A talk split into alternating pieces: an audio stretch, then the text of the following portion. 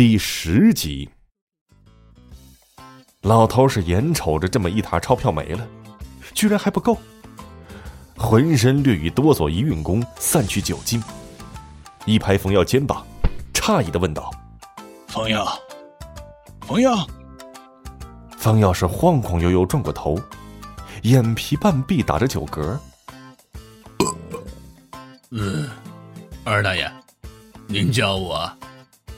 嗯，我问你，这一顿饭就把刚才的钱都用光了，要这么多？饕餮不解的说：“钱，钱算个屁呀！”嗯，冯耀自个儿是摇摇晃晃，都快钻到桌子底下去了，依然霸气的回答。饕餮看到这么问他也不是个事儿。手上一团雾气升起，将雾气拍向了冯耀。冯耀立刻觉得酒醒了不少，拍了拍自个儿脑袋，问道：“嗯，二大爷，刚才你说啥？钱没了？谁他妈这么大胆，居然敢偷老子的钱？”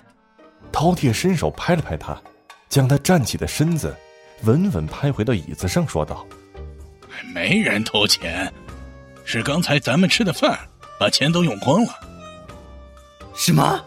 用光了？冯耀一听，瞪大了眼睛，心下暗道：“石头上毛爷爷，就这么用完了？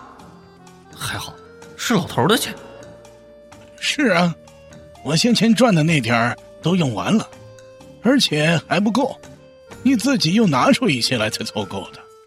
饕餮接着又说：“而这一次，冯耀是再也坐不住了。”猛的一下站起来，将裤兜翻了个底朝天。裤兜里除了掉出的几根蜷曲的毛发，就啥也没有。顿时如同泄了气的皮球，一屁股坐下去，是有气无力的说道：“我一个星期的伙食费啊，就这么没了！冲动是魔鬼啊！为啥点菜的时候不看看菜价呢？早知道吃碗小面就得了。”哎，饕餮适时补叨道：“哦，对了，还有你鞋垫里的也没了。”什么？冯耀有愈激动，声音都有些嘶哑了。一边脱下鞋子，将鞋垫抽出来抖了抖鞋子，发现除了掉出两块黑泥，是啥都没有。顿时只觉得天旋地转，一脸颓废，又倒在椅子上。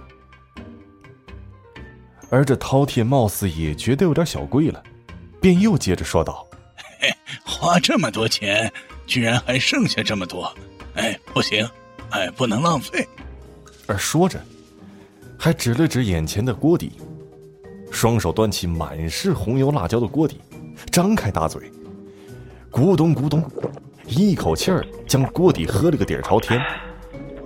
风耀是悠悠转醒，看到眼前这一幕。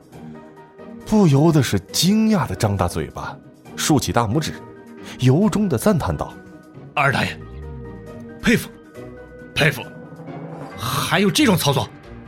喝完这一锅底料，饕餮甩甩自个儿的大肚子说：“好了，走吧。”而说完，便起身准备出去，结果被冯耀一把拉住，带着哭腔，可怜巴巴的说：“二大爷。”你也看见了吧，赚钱不容易啊！一顿饭啥都没了，而且还把我一个星期的伙食费给整没了。你今天下午一定要卖卖力气，否则咱爷俩怕是要喝西北风了。饕餮心中暗想：这个世界还真是得需要钱才好办事儿，总不能用自己的能力完成一切，那多没意思呀！何况太过惊世骇俗也不好呀，我这分神也不能用太多次自身能力，否则这缕分神就会因为支撑不住而消散。而想到此处，便语重心长的说：“啊，我知道了。不过，你也别总指望我，你自己也得努力呀。哼，总想着吃现成的。”你是不会有进步的。冯耀一边听，刚才还是一脸哭相，此刻立刻转化为了招财猫似的笑脸，陪笑道：“嘿，二大爷说的是，我自然会努力的。走吧，我还要去人才市场碰碰运气呢。”而说着，就拉起老头一起出了饭店大门。与此同时，一辆兰博基尼向那个所谓的风筝广场驶去。豪车的轰鸣声让附近的人们是纷纷侧目。我靠，香车美女哟！老公，你看看人家的车多漂亮啊！你个老不正经的，还看？再看把你眼睛挖出来！嗤的一声，那辆豪车在一个小超市的门口停了下来。车后面掀起了一缕飞尘，车门打开，只见里面下来一个身穿黑色紧身衣。脚着酒红色高跟鞋的美女，如同瀑布一般的长发从胸前甩到背后，时尚的墨镜架在笔挺的鼻梁上，妖艳火红的嘴唇带着一抹迷人的微笑。她并不是别人，她就是那位叫做琳达的美女。此时，琳达摘下墨镜，百无聊赖拿着墨镜在手中晃着，金黄色的瞳孔告诉人们。他并非是本国国民。琳达缓缓走向超市，扭动着身躯，一旁的人都不由得停下手中的活瞠目结舌的欣赏着眼前这场难得一见的美景。而琳达似乎早就已经习惯这种被眼神所包围，丝毫不觉得难为情，反而是很享受接受大伙的目光。并时不时的用迷死人的微笑回应着众人。这个超市就是风筝广场唯一一个超市，店主是一对老夫妻。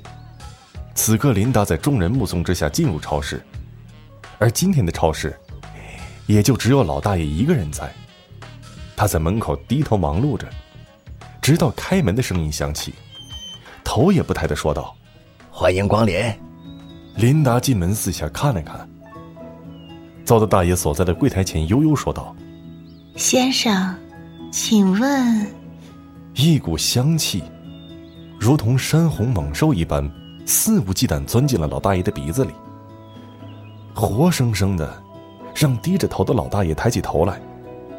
而透过老花镜，即使老大爷见多识广，还是忍不住心跳加速，赶紧蹲下藏在柜台里，吐口口水在手上。整理了一下自己为数不多的几根白发，同时把眼镜摘下来，这才站起身来，清清嗓子说道：“小姐，请问你有什么需要吗？”琳达看着老大爷的举动，倒也是没有在意，只是掩口轻笑道：“ 先生，我是想问问关于昨天那个被雷击男子的事儿。”本节目由 FaceLive 声势工作室倾情打造，FaceLive 声势工作室声势最擅长，祝您声名千里扬。